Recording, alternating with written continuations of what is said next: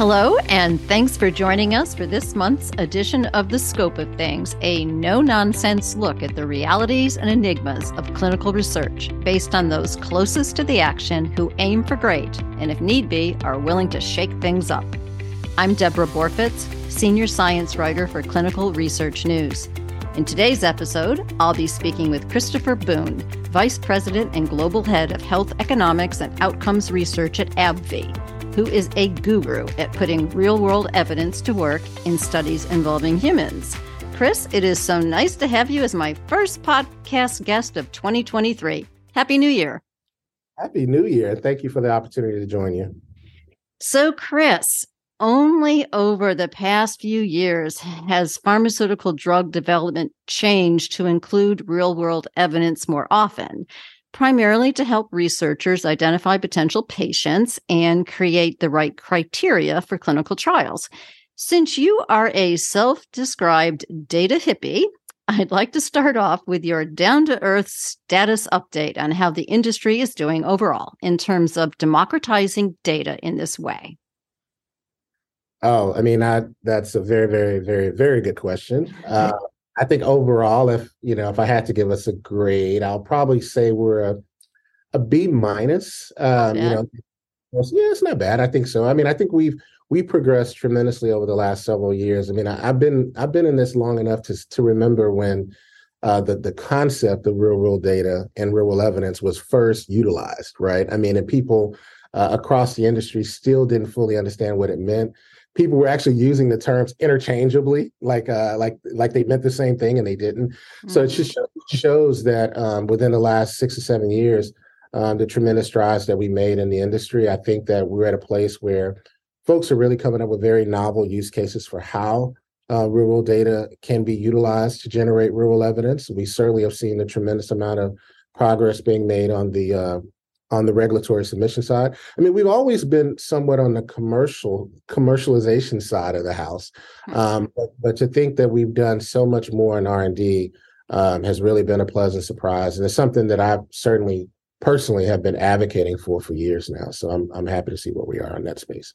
Okay, so this I'm guessing then started long before the 21st Century Cures Act uh, that was enacted in December 2016, requiring the FDA to propose scenarios under which real world evidence can meet regulatory standards, or it was just being used in a different way prior to then? Can, can you give us some of the backstory here, Chris? Yeah, I think so. I mean, I think if you think about 21st century cures, I mean, some of those uh, some of those initiatives or activities were somewhat underway. Like, for example, if you look at many of the post uh, post approval commitments that pharmaceutical or life sciences companies had, whether it be for safety or efficacy reasons, um, those were inevitably generating real world evidence that would support a regulatory decision making. I just don't think that there was a standardized sort of submission process of RWE at the time. And, and I think when, when you think about uh, the 21st Century Cures Act, what it did was it sort of came in and said, okay, we're gonna we're gonna focus on how can we better utilize real world evidence to ultimately accelerate uh, the uh, regulatory decision making uh, process um, how can we um, better utilize the you know to build on that adoption of electronic health records and all those other things that we made um, from a lot of uh, investments through uh, through the federal government earlier in the 2000s um, how do we better utilize many of these platforms to support much of the regulatory decision making and ultimately how do we get to a space where we're continuously tracking how this uh, this therapy or this intervention is performing in the real world uh, context. And so I think, um, you know, I do think the uh, 21st Century Cures Act was probably the single biggest uh, catalyst um, for the uh, expanded use of, of RWE, especially in uh, on the R&D side of the house. Um, but I do think there were certain use cases where it was being used. This this is just more of a, uh, formalizing it and um, and really sort of giving uh, the industry the license um, to to be able to be uh, to think innovatively about how we could better utilize real evidence going forward. But it's certainly hard to control for variables in the real world in the same way, of course, you would do like in a clinical trial. setting. Um, and that's sort of been the, the key holdup and concern and ways to get around that has been the talking points around this primarily. Would, would that be true or is it is is it something different that that has been holding us up until the last few years to really get serious on this? Well, I think I think there's generally been confusion about it. I mean, if you um, on one hand, with the 21st Century Cures Act, the one the, one of the things that I absolutely love about it, it was pretty much a nonpartisan issue. It was a bipartisan support um, for that particular legislation. I mean, it was uh, pretty much a Republican-led Congress at the time with a Democratic president and President Obama, and uh, and they got it done. So I mean, so from a political talking point perspective, uh, unlike some of the other issues, this was not one of them, right? I think they, uh, I think um, both parties uh, very much took pride uh, in the passing of this particular legislation, and they saw the benefit in it. Um, I think when it comes to sort of other barriers to why we haven't seen greater adoption, I would almost say those are more systemic and more cultural um, than you hmm. think. I think that um, if you really think about real world evidence, and, and I always tell people, you have to think of it almost as a dis well, not almost, it is a disruptive innovation, um, truly, right? I mean, it, it yeah. truly has the potential to challenge the status quo. Um, the way that we've thought about doing uh, drug discovery in the past, the way that we've done drug development in the past, and even the way we commercialize uh, many therapies has all been challenged by just the opportunity for for this data, for this evidence to influence decision makers in ways we've never seen before. There used to be a point when um, clinical trial data evidence was the primary source, and it's still the gold standard. I'm not undermining that, but mm-hmm. that was the primary source, the sole source almost in, in many of the clinical decisions. And now it's not, right? I mean, so now you have providers and payers and others who have access to real world data. They do their analysis, they generate real world evidence, and they see how it affects uh, their populations, and they make decisions accordingly. Um, I think, and uh, and so I, you know, that's what I mean by disruptive. And even in terms of um, how you think about clinical trials itself. Um, now you're hearing a tremendous amount of discussion around diversity in clinical trials, which obviously the only way you're going to be able to unpack that is through real world data and real world evidence.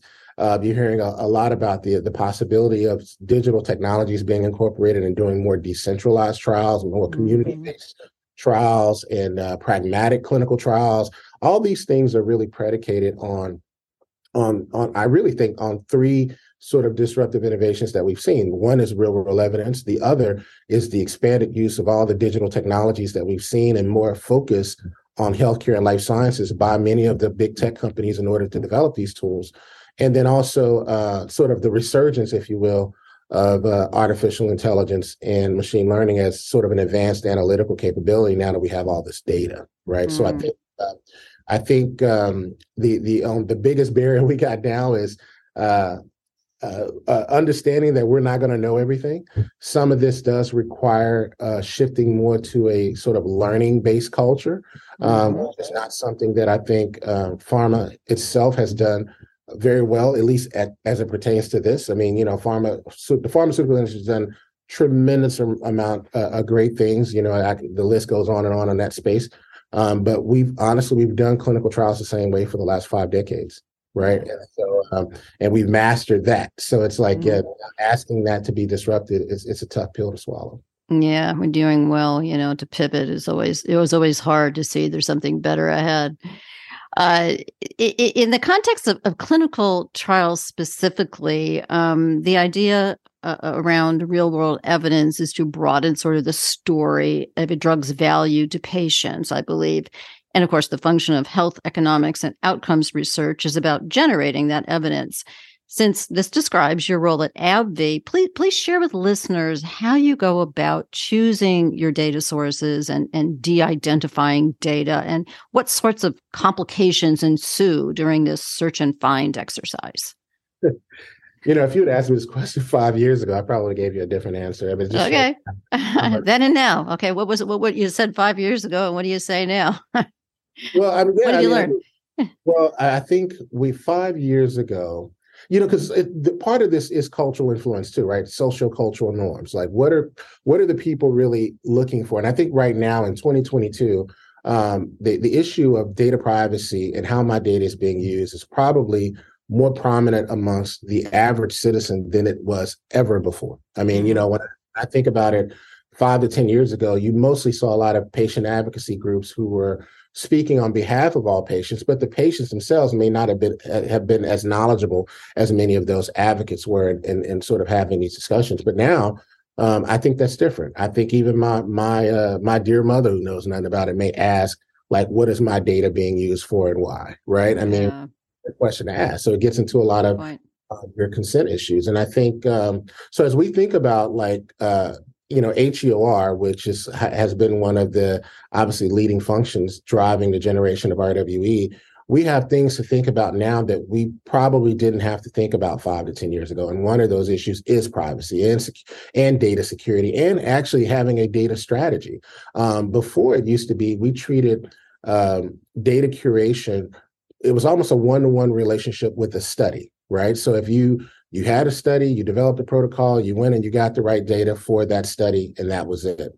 I think now you, where we shifted to is creating health data platforms where it allows uh, us to do many studies from one data set, right? And so it's much more coordinated, it's much more strategic, it's much more enterprise thinking. And, and honestly, it's really around, um, you know, doing a number of studies that range from you know, whether it be natural history studies, whether it be studies to understand the current standard of care, whether it be comparative effectiveness studies, I mean, comparative safety studies for many of our folks in, in epidemiology, you name it. But the point of it is, is that we can use uh, very similar, if not exact data sets in order to do many of these things, which was not the case before. I think another element to this is that we now have uh, very, very different types of data. You know, for us, um, you know, before it was primarily administrative claims data. I mean, that was the cleanest data. It was structured. Uh, it was much easier for us to ex- uh, access. Uh, generally, we didn't have as many issues around data quality. Um, but now um, there's greater interest in sort of the outcomes, the clinical outcomes of many of the therapies. And so you have to now really utilize uh, the clinical data. You also have to be um, willing and thinking of a strategy that uh, addresses the patient generated data, uh, which includes now, you know, uh, PROs or patient reported outcomes data, which includes uh, patient experience data, which includes um, like the health health and treatment history. I mean, if you think about it, much of much of the data we care about is captured outside the walls of the provider environment now, mm-hmm. right? It used to be that we only had access to data that was within a provider environment, but now with many all the uh, with with all of the uh, digital technologies, you can you can really understand the environment uh, and the experience of a patient at real time, and uh, and I think that's ultimately what we're going to get to. Um, I still think you know the idea of using um, the cost and utilization data will always be paramount and critical for what we do because again the value discussion um, is part of it is economic it's clinical as well but it is economic Mm. and, uh, and so so having that sort of insight um, is is is critical and important. Um, you know, we've had a pretty aggressive strategy with um, um establishing patient registries, um, and the great thing about patient registries is that they go very deep and they're longitudinal around a specific um, disease area or therapeutic area, right, or condition, and and I think that's really where you're seeing the difference now. Before when you asked me like five years ago, we were just trying to, I, you know, I remember I made a statement that we pharma was in a sort of a data arms race, right, where we were really literally trying to just acquire and buy any and all data that we possibly could, even if that data made no sense at all, right? It was just about accumulating and amassing as much data as we can. I think now um, the industry has gotten much more mature and we're much more targeted uh, we're much more thoughtful in how we're going to utilize the data. So therefore, you get become much more strategic in the data you want to target, the partnerships you want to form, and how that data will ultimately be utilized. And uh, and we do an annual review process of all the data assets we have and figure out which ones make the most sense and and you know to now and, and in the future. And then we make um, you know decisions as to if we want to continue with those uh, assets or not. And that's all part of it. Yep. and I'm going to pivot here really quickly because I read in the news recently that you were appointed to the governing board of the Patient Centered Outcomes Research Institute, where, where the mission is to help patients and their caregivers make better informed health decisions. So I'm wondering what kind of crossover does this have or might it have with your real world evidence generating work objectives going on at AbbVie? Yeah, I think there's there's some crossover. I mean, but th- let me let me say this first. I mean, I, have always been um, a huge fan of PCORI from the point of its inception and its mission, and uh, and find it a, to be a, a, great honor for me to be able to serve on the board of governors. And you know, I wouldn't have thought that years ago that I would be in this position, but I'm I'm certainly uh, humbled by the opportunity to serve on on on the board of governors for PCORI. Um, but you know, when you think about um, the origins of PCORI, um, I always thought of it as the organization that would sort of fund, drive, and enable a lot of the comparative effectiveness research um, that was needed uh, with many of the medical inter- interventions that were out there. Um, and so it's almost like, you know, if you want to make it sort of analogous, I would almost say they were the HEOR department for the federal government, right? I mean, mm-hmm. they were our peer group. And, and what they've done with the sort of board of governors is they've comprised um, a very transdisciplinary group of folks, right? Um, from all the different sectors within the industry, um, from all different sort of professions and and disciplines and trainings, and and so and, and, and we all get the great uh, honor of serving on this this board. But um, but as it pertains to um, my work at AbbVie, um, there's there's not a direct connection um, other than myself. um, okay. But but I will say that PCORI itself, even with uh, the PCORnet, which is their uh, data infrastructure, um, has the ability to sort of generate rural evidence, and uh, in addition to sort of funding many much of the work that's happening. Uh, across the country, so I think um, they play a very vital role, um, and I think that um, again, that's sort of a uh, seems to get bipartisan support of PCORI and, and its mission too and you know, and and and they they they have great leadership, a great mission, uh, a great organization, and they're they're doing tremendous amount of uh, uh, some great work. So um, I um, I think it's really good, and I think it's good that they're they're they're open to having pharma representation uh, on their on their board. Um, so it should show that they're they're committed to to this work too. Yeah. So okay. So we got PCORI. We we have regulators. We have payers. We have physicians. Uh, everyone demanding um, that real world evidence um, be used and be put to practical use to improve healthcare for all and to to make sure that the medicines we develop, you know, are are you know justly developed for all, if you will. Um, and I'm wondering about the if you could elaborate a little about how these changes in mindset um, and these voices that are that are speaking forth on this topic have led to some real value adds in terms of making clinical trials in fact more patient centric not just theoretically but in fact more patient centric yeah i mean i think so. You know i always like to say in terms of patient engagement i think that what the conversation around creating patient centricity has forced uh, industry to do is to think about how do we more proactively engage with the patient community and make their voice heard and, and to pull through.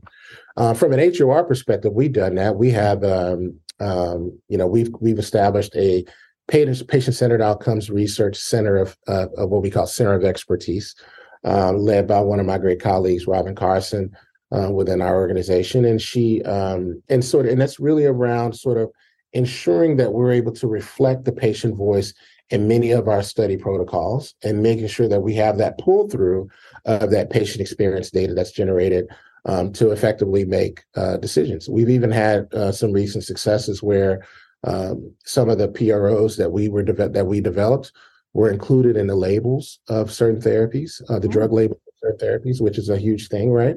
So, in addition to sort of the efficacy and safety of a therapy, you also had the um, patient experience or patient uh, reported outcome included there as well. I think that, um, but generally, I think engaging with the patient communities and, and having them understand, even providing input and perspective over how we should be designing trials going forward, right?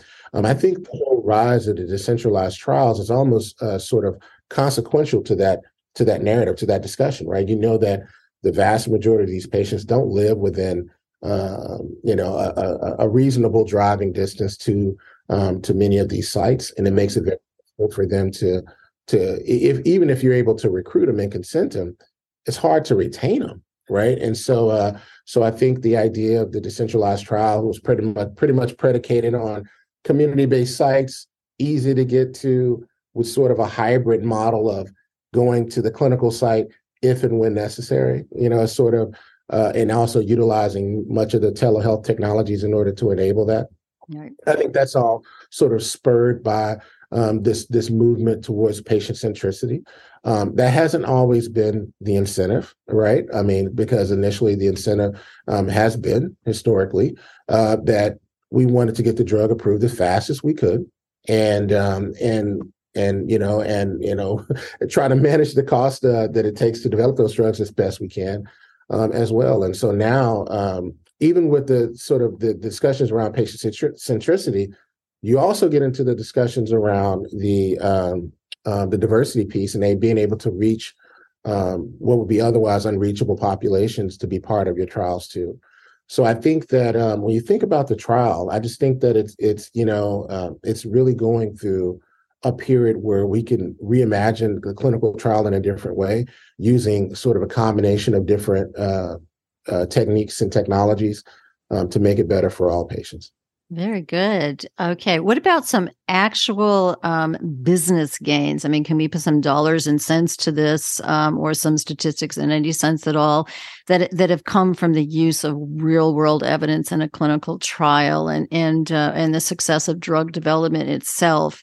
Um, I don't know, cost and resources, what however you might want to, you know, frame this, uh, or, or, is that asking too much of, of, the available real world data to be able to, you know, generate that kind of, you know? I don't think it's really asking too much because I think that it's a fair question. I mean, I think generally, but but it's truly on a case by case basis, and and really, um, you know, even even at the Scope conference, I mean, my talk is really centered around how do we do this all faster, better, and cheaper, right? So the principle is that um, you you the business cases that you can do it faster, better, and cheaper. That's why you're doing it. Um, but I think just the uh, material gains that you get. I mean, generally, anytime any RWE study you do, it is faster than doing a trial.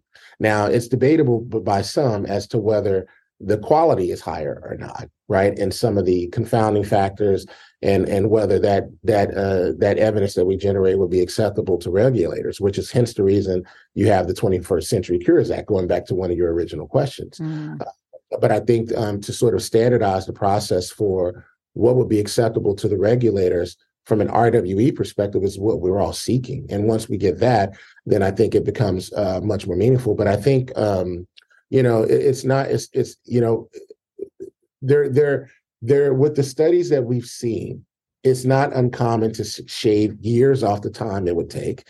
Um, I, I, think one of the best examples to look at is look at uh, what we saw here recently with the pandemic and, and the vaccine right? Um, typically a vaccine would take 12 to 15 years of development time.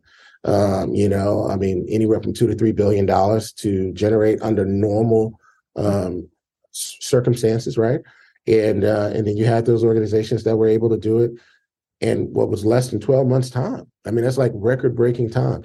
And a lot of that was, was enabled with uh, the use of real world evidence. And i think that that's like the perfect case study uh, for how uh, rwe can be used and should be used mm-hmm. um, in the drug development process going forward as you just alluded to a moment ago, I want to make sure listeners didn't miss this. You're going to be speaking at the and you scope scopes. That's a summit for clinical ops executives um, in, in early February and uh, your topic is on how to effectively utilize real world evidence for informing regulatory pathways.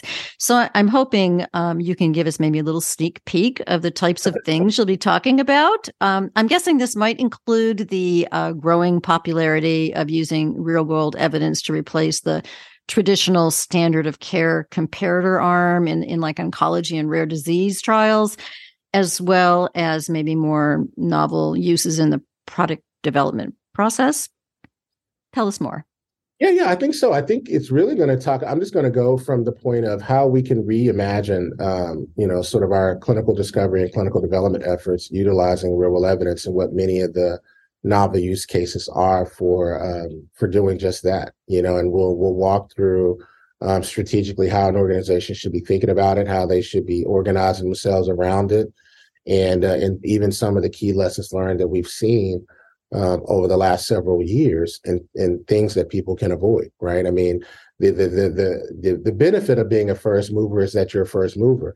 The downside is that you have to absorb and learn all the tough lessons that others may be able to avoid when they come after you. And I think that um, but you that's just a, a risk you're willing to accept. And I think that what I hope to do is to sort of initiate dialogue around the science of building these sort of functions and capabilities and how we can do it at scale. You know, right? I mean, I think uh, one of the challenges that we've seen uh, with people, uh, one I guess one of the criticisms of the use of RWE is that it's sort of a one-off, and it can't be scaled to be uh, sort of standardized, if you will. Um, I think um, the regulators believe it can be. I also believe it can be. Um, but but in order to do that, you have to you have to invest. You have to organize yourself. You have to be clear about your strategy, and you have to go through the necessary uh, cultural transformation in order to to build that out. And so these are all things that we'll talk about. Um, you know, obviously, I, I, won't shy away from the issue around uh, sort of a health equity and diversity issues because I know that that's a big part of this too. Absolutely. Uh, round it all up with all of those things. I, mean, I feel like I'm talking through my outline right now. yeah. well, we don't want to give it all away, but I, for one, can't wait to learn more. Chris, thank you so much for sharing your expertise with us today. I'm sure the topic of real world evidence and all its real world complexities will be a trending topic throughout the upcoming conference borrowing the good luck words so often expressed to performers as they make their way to the stage on opening night break a leg. thank you very much. And thank you for having me. And as always, a big thank you to everyone out there for listening in. Chris is one of an impressive lineup of keynote speakers for the upcoming Scope event being held February 6th through February 9th in sunny Orlando, Florida. It is always one of the biggest gathering spots for the clinical research community around collaboration and innovation, and you can register online using discount code SOT23 and receive 15% off any current registration rate. Simply visit scopesummit.com. Bye for now.